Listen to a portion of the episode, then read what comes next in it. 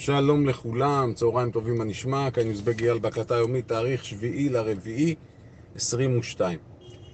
לפני שאני אתייחס למה שקורה בשוק, אני רוצה לדבר על עניין פסיכולוגי, ולא רק פסיכולוגי, אלא גם משהו שנוגע לדעתי לרוב החברים בקבוצות, וזה בהמשך לשיחות שהיו לי פה לאחרונה. מה זה לאחרונה? בימים האחרונים, כולל היום, כל מיני דיונים בקבוצות ובפרטי. הסיפור הוא די פשוט. אני שומע על הצלחות יפות מאוד, ולצידן של אותן הצלחות, אני שומע גם על מצבים פחות נעימים של חברים שמפסידים, חלקם ממשיכים להפסיד, חלקם מעמיקים את ההפסד. מה משותף, אם אני מחפש מכנה משותף להצלחות ומכנה משותף לביצועים הפחות טובים? די פשוט. מי שמצליח, עכשיו, בואו נגדיר רגע הצלחה. הצלחה זה היכולת לייצר כסף בצורה עקבית, כלומר להיות תוכלתי חיובי. מה זה הפסדי? זה אומר שיכול להיות שיהיו פיקים של רווח בדרך, אבל תוכלתית אנחנו מדברים על הפסדים.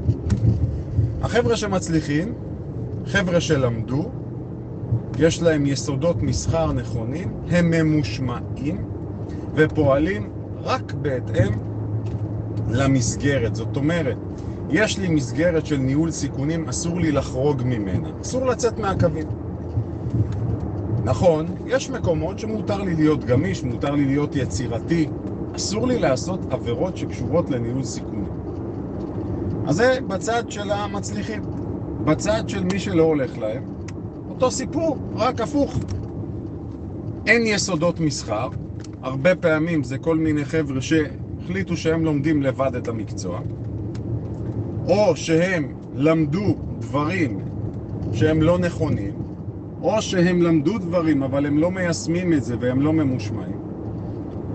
ואני דיברתי על זה בעבר. אם אני עכשיו רוצה לאפות עוגת שוקולד, נתנו לי מתכון לעוגת שוקולד, וכתוב שאני צריך לשים 400 גרם קקאו, 4 ביצים, כפית אה, תמצית וניל, ואני משום מה אשנה את זה, ואני אשים רק שתי ביצים, ובמקום אבקת קקאו שאין לי אני אכניס שוקו, התוצאה תהיה שונה, זה בדיוק אותו סיפור.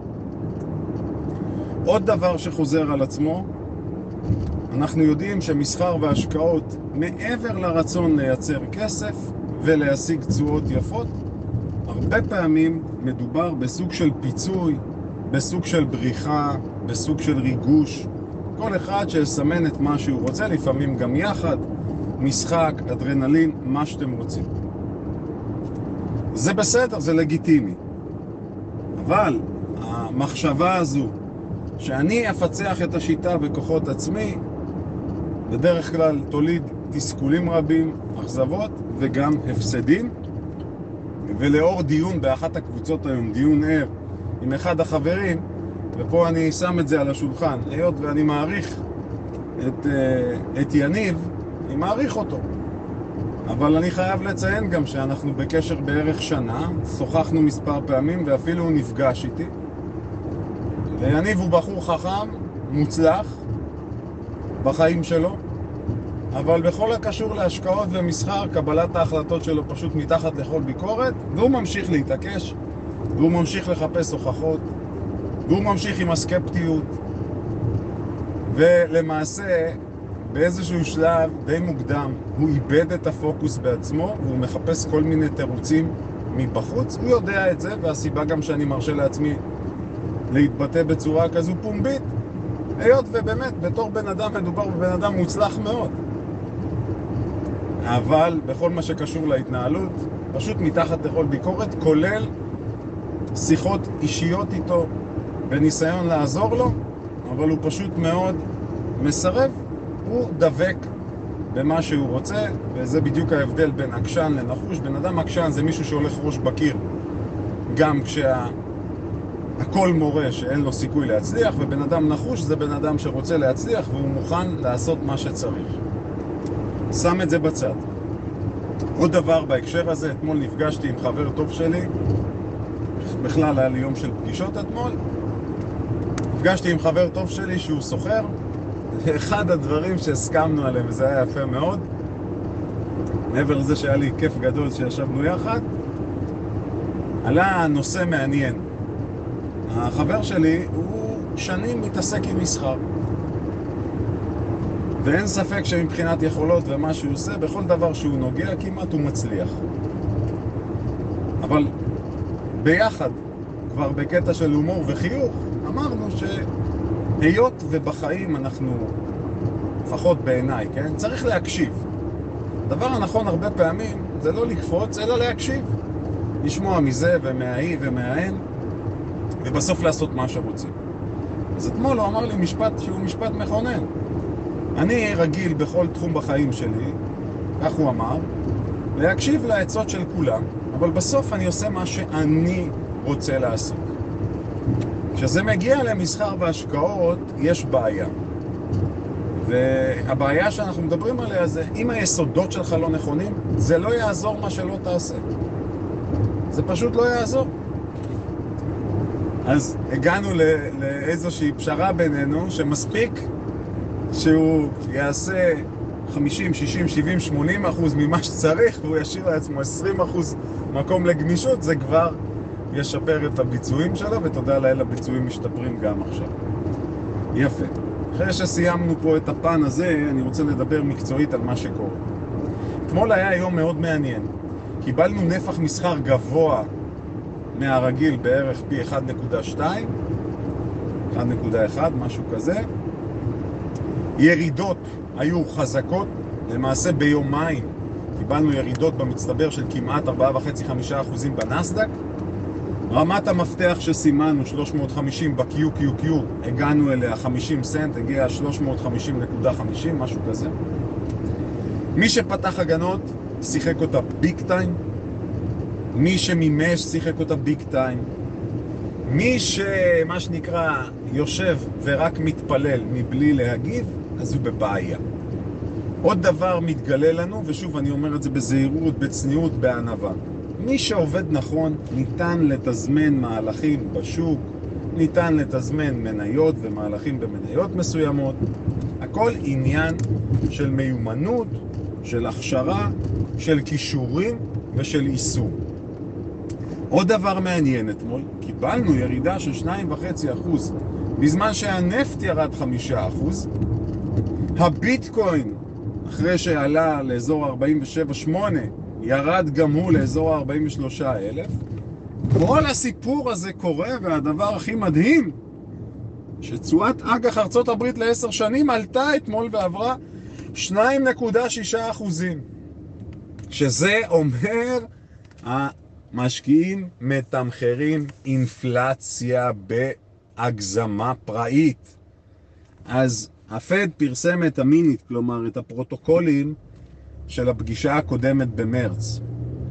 אין מה לעשות, זה הולך לשם, הם יכולים לצבוע את זה, אמרתי, באיזה גוון שהם רוצים, לא ילך. יש פה השתוללות של מחירים כרגע, זה לא עומד להיפסק. אז מי שרוצה להתעלם מזה לבריאות, ושוב, אנחנו מדברים על זה כבר מעל שנה, הבועה האדירה בשוק האג"ח, אתם תגלו עוד מעט כל אחד בתיקים שהוא יקבל את הדוחות, אתם תראו בדוח הרבעוני, כל מי שמושקע במסלולים הסולידיים, כולל המסלולים של האג"ח, יגלה שיש לו שם הפסדי הון. אחרי שנים של בועה אדירה בשוק האג"ח, כנראה שמה שהולך להיות, הולכים להיות הפסדי הון משמעותיים. ולכן גם ביום של ירידות כאלה חזקות בשוק המניות, ראינו שגם שוק האג"ח, התשואה עולה, כלומר המחירים ירדו, מחירי האג"ח ירדו, ואין סימן חזק מזה.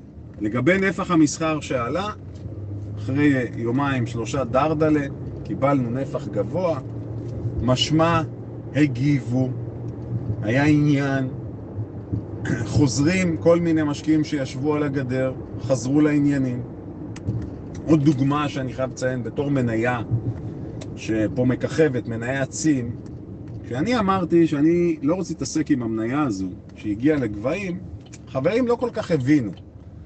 ואז היו ציטוטים, משבר האספקה, משבר הספנות, בשנים הקרובות עדיין זה ישחק מאוד חזק כל הנושא של התובלה הימית והנה קיבלנו את מניה הצים יורדת אתמול ל-56 דולר אחרי שהיא נסחרה ב-70 ומשהו דולר, 77 דולר, אני מדבר אחרי ההפחתה של הדיבידנד הגדול שהיא חילקה. שוב ראינו איך מעבר לעניין של fundamental צריך לדעת מה עושים. אז אם משקיע א' קנה צים בשיא שלה ומשקיע ב' קנה צים ב-57 דולרים, התשואות ובכלל כל הניהול של העסקה ייראה אחרת. מי שנמצא בקבוצות שלנו כבר, לא יודע מה, מעל נגיד כמה חודשים עד שנתיים, ועדיין מפקפק וסקפטי וסיפורים ועניינים, אני אגיד בצורה הכי אמיתית. אל תתעסקו, אל תנהלו את הכסף שלכם, תיתנו למישהו אחר לנהל. אתם לא מתאימים, וזה בסדר. לא כולם חייבים להצטיין בכל דבר שהם עושים. הכל בסדר. זה מותר, זה טבעי, הגיוני, הכי אנושי בעולם. אבל ללכת ראש בקיר זה לא חכם. מה צפוי מפה? התנודתיות שלנו תימשך. זה לא הולך להיות עכשיו רגוע. אנחנו נמצאים באיזושהי נקודת שיווי משקל, נכון לעכשיו? שאמרתי, זה האזור של ה-350 ב-QQQ. עונת הדוחות עכשיו תדבר חזק מאוד, ומהר מאוד אנחנו נראה לאן אנחנו הולכים. תוסיפו לזה שכנראה, כנראה, יש סיכוי עכשיו להעלאת ריבית אגרסיבית יותר מצד הפד. אז עם כל הדברים האלה ביחד, אנחנו עדיין מבינים שסיר הלחץ לא נרגע. שיהיה לכולנו מסחר מוצלח ומהנה להתראות.